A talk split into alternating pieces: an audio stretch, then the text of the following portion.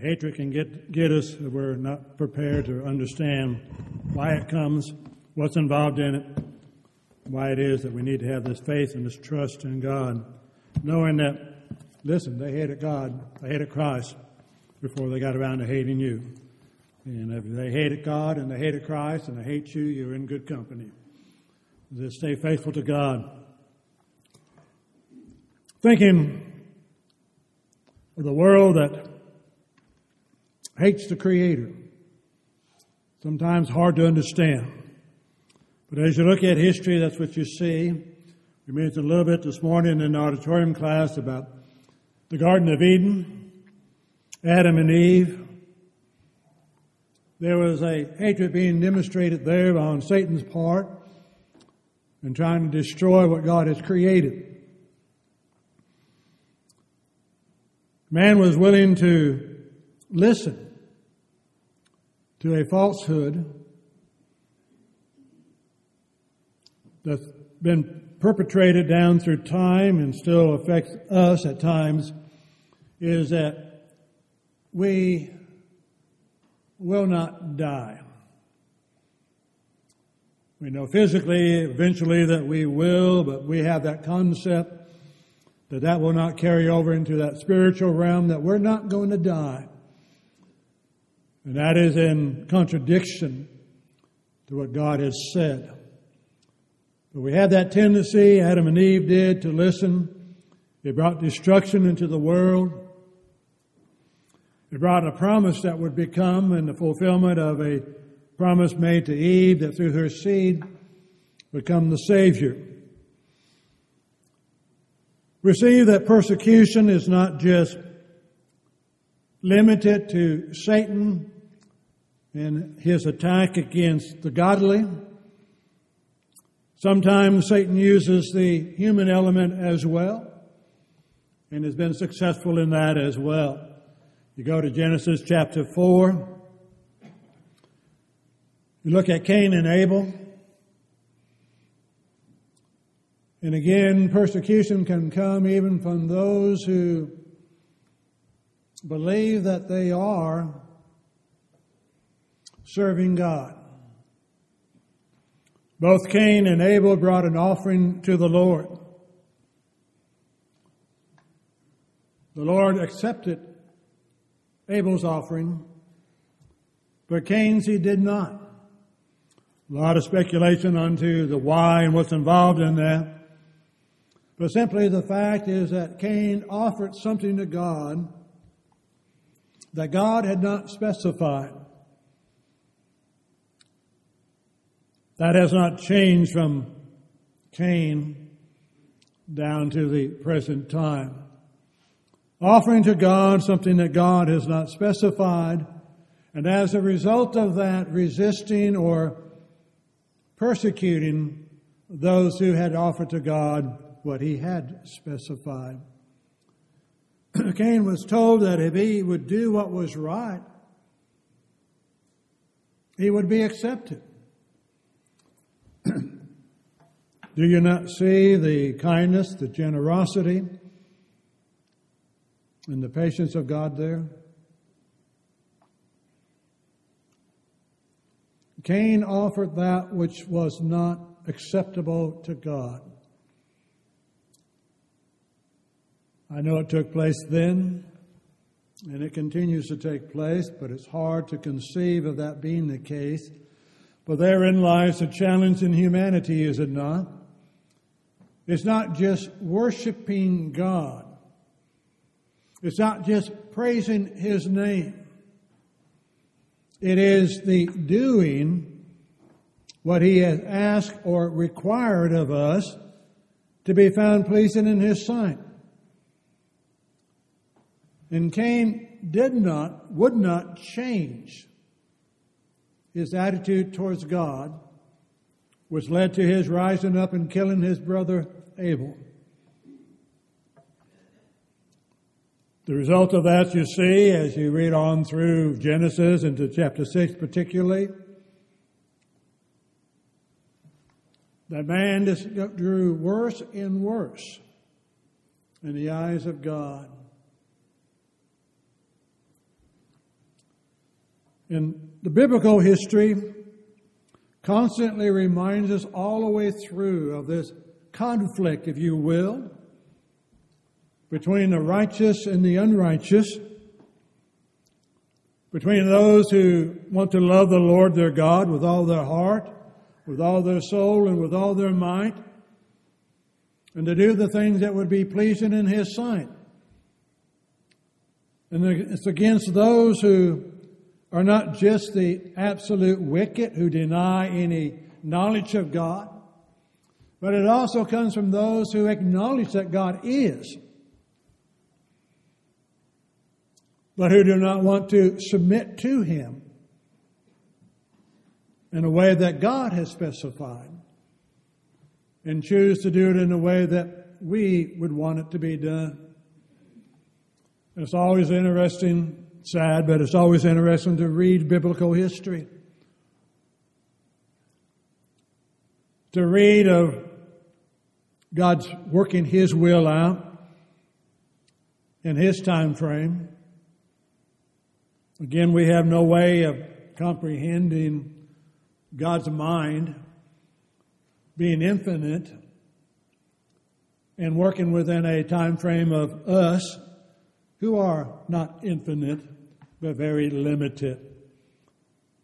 Of how he promised execute his promises down through history.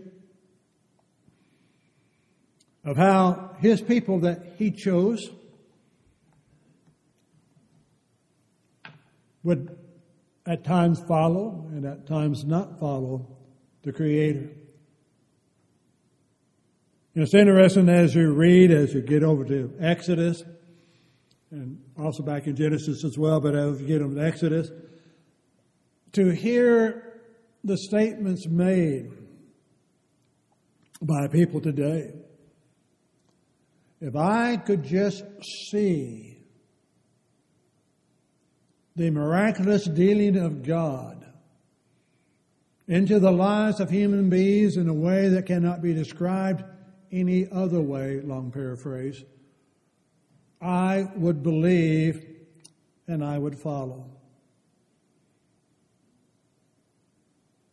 And yet you read Exodus. You read of God's people in Egypt praying for over 400 years to be delivered. 400 years.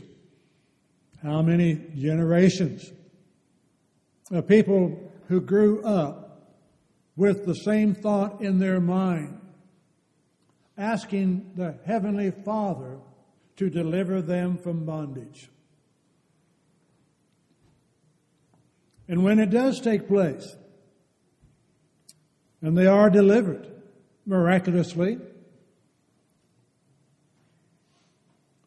follow to the Red Sea, and then when it looks like the miracle ended, you've got a Red Sea in front of you, mountains on the side, and the Egyptian army in its full force behind you. They had already seen the hand of God and the miracles that Moses performed before Pharaoh. And yet at that particular moment, they what? Lost faith. Moses, why did you leave us, lead us out of Egypt only to be killed by the Egyptians? Well, the Egyptians were already killing them. And when they saw the mighty hand of God, when Moses told the people, Be still and see the hand of God, then you follow them to Mount Sinai. Moses has not returned. Through that time, they had been led by God. Pillar of cloud in the day and a pillar of fire at night. And yet, when Moses had not returned, physical sight sets in. And they ask Aaron to build him a, a god the golden calf. It's amazement how they could do that or ask that. Even more amazing is Aaron's response when confronted by Moses. I don't know about you, that just blows me out of the water. Aaron chosen to be the priest of God's people. Willing to tell Moses he had no idea where that calf came from.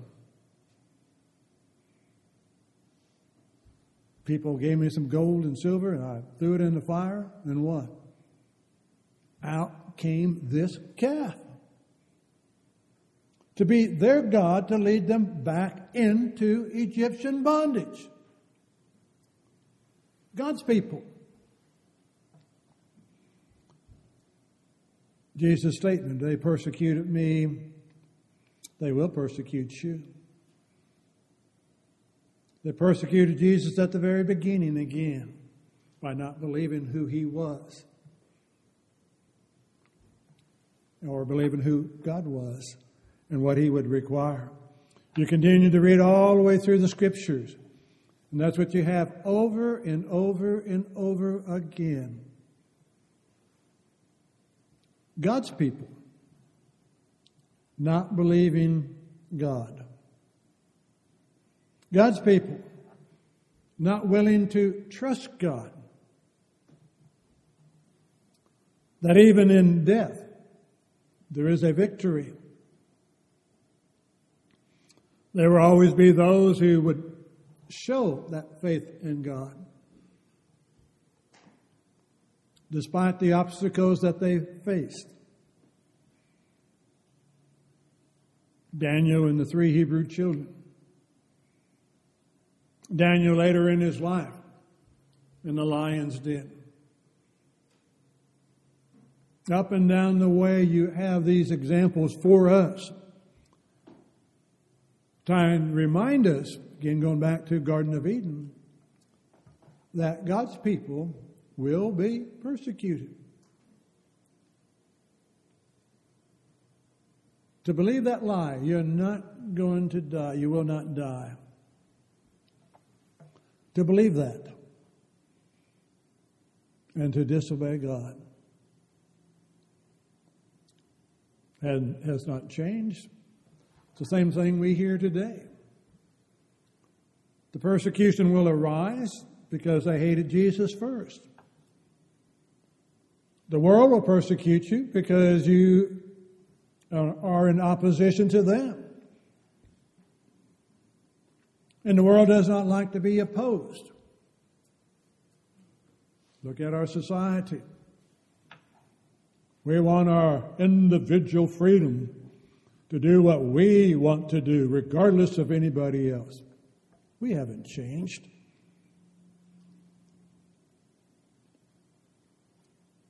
And we follow the same course.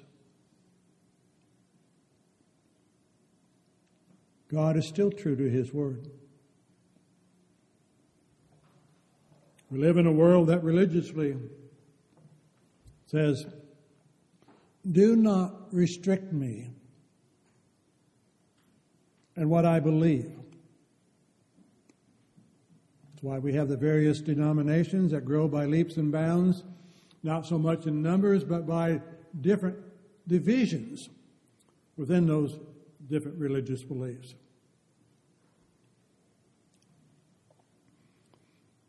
And they persecute It's always sad when that takes place.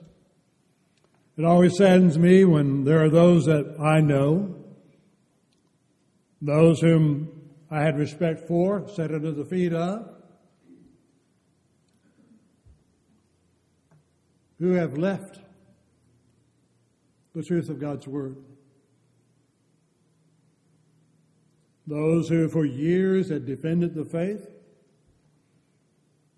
encouraged its following, who now there's those that will say that there is no such thing as eternal punishment. The wicked will be punished for a brief period of time and then it's over. Once proclaimed the purity of the Scriptures in its totality. They will be accepted. If you believe that there is eternal punishment, if you do believe that every soul as an individual will stand before God Almighty to give an account of the life that they had lived, whether it be good or whether it be evil, and there are eternal consequences that follow, you will be persecuted. The world physically, the world spiritually does not want to be told no.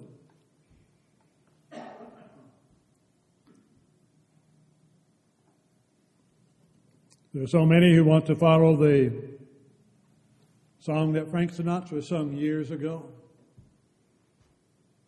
I did it my way. And think there is satisfaction in that. And that there is not a day of reckoning or a day of accountability to that. Jesus is addressing his disciples here in John 16, John 15, excuse me. And yet, he's reminding them listen, not all are going to follow. And you're going to be made to feel like the bad person How dare you say that they cannot do it this way? You listen to anybody in the religious world, and what are they going to tell you? We are worshiping, and you hear that expression, we are all worshiping the same God. And yet, we do not agree on anything that that same God said. It used to be, at least in the religious world or in the that broad sense of the term, what is called Christianity, that at least you had to believe in Jesus Christ. But even those in what is called Christianity no longer believe that.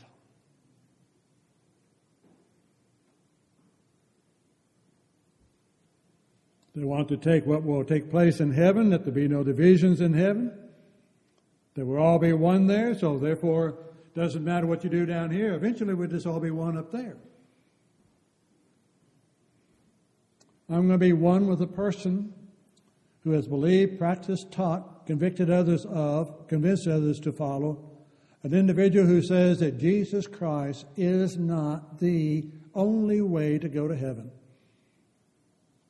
and we're going to be one in heaven. How? How can that be?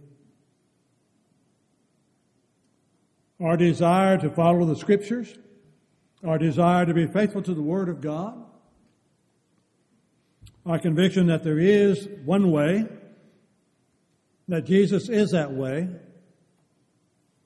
will not be widely received, and as a result, Again, persecution will come. But Jesus is saying, hey, they persecuted me. They will persecute you. And you think about what they did to Jesus.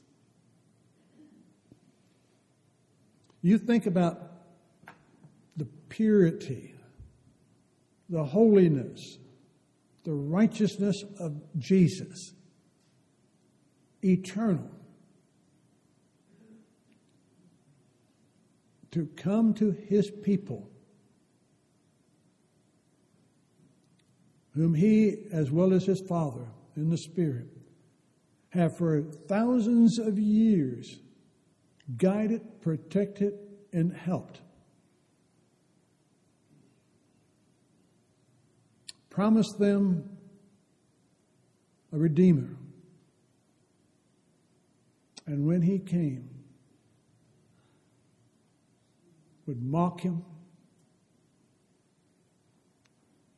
deny him, ridicule him. Ask for a murderer to be released instead of Jesus, and again for the Son of God to be crucified. A horrible way of death. By those who he came to save, they denied. And yet, the irony of that, it was only through his death that they would ever have a hope of eternal life. He still loved them. He still loves them. But his love does not override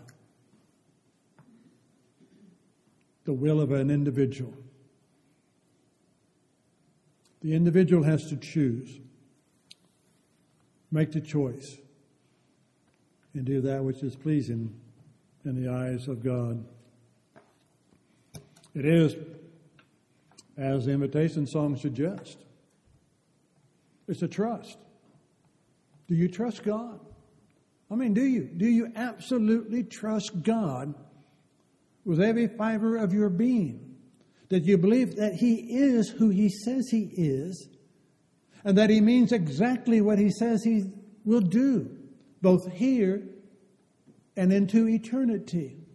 Are you willing to trust Him to the point of obey? It's not just trust. You have to be willing to obey that trust that you have. The willingness to commit the life to Him. The willingness to be able to stand with Jesus, again, one who was persecuted, and we will be persecuted. Persecution here, either by the religious or the ill religious, persecution here has no comparison to eternal punishment from God.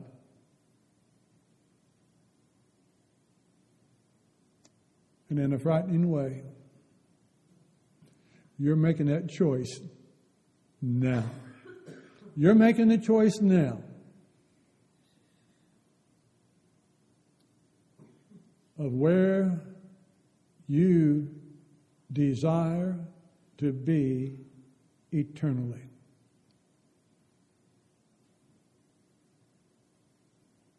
You may desire, you may say you desire heaven, but the life is not reflecting that. If the commitment is not there, if you're not accepting God's word as the final authority to guide you, the willingness to do what He says in the way that He says to do it, you're making a choice. God, in His love and God, in His mercy, always grants us that opportunity and that privilege to change as long as there's breath in her body. So, as we look at our life this morning, is it where you ought to be? Is it where God wants you to be? If it's not, then the song applies to you. And the prayer would be that you would make that commitment to trust and to obey. If we could assist you, if we could help you in any way in doing just that, then indeed we bid you to come as together we stand and sing.